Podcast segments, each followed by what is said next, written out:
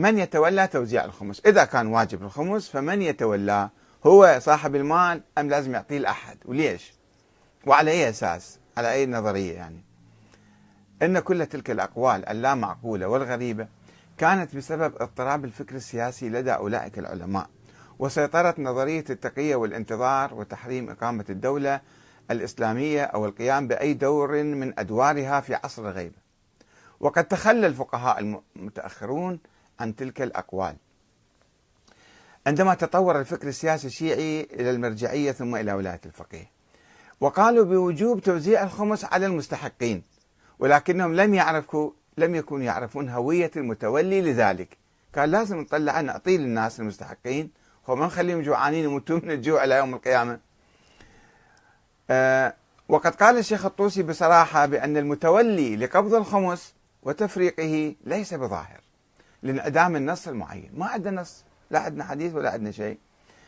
في كتابه المبسوط جزء واحد صفحة 264 وكتاب النهاية صفحة 265 لذلك أوكل السيد ابن حمزة أحد مراجع آه، القدماء مسألة توزيعه إلى صاحب المال. قال هو صاحب المال يطلع الخمس ويوزعها على الفقراء والمستحقين. وأجاز المقدس الأردبيلي في مجمع الفائدة والبرهان جزء أربعة صفحة 350 للمالك الصرف بنفسه من غير إذن الحاكم. واعتبر الإيصال إلى الفقيه العادل المأمون من باب الأولى باعتبار هذا يمكن أعرف.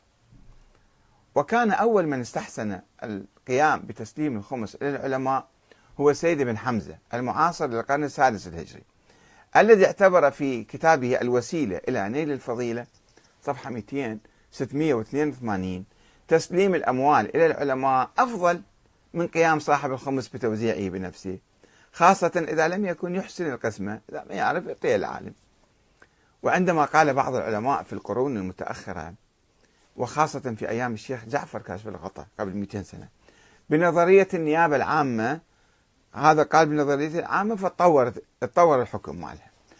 وتطورت المرجعية إلى درجة قريبة من الإدارة العامة وأخذ العلماء يلزمون تسليم الخمس إليهم ويجيبون ذلك باعتبارهم شبه حكام على الناس ونواب عامين عن الإمام المهدي حسب الفرضية يعني.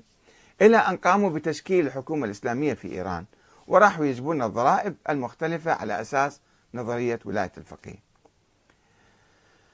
وطبيعي ينحصر الحق في جباية الضرائب الدولة الشرعية التي تقوم بواجباتها تجاه المواطنين تقوم بواجباتها تجاه المواطنين فهي تجبيه وهي توزع.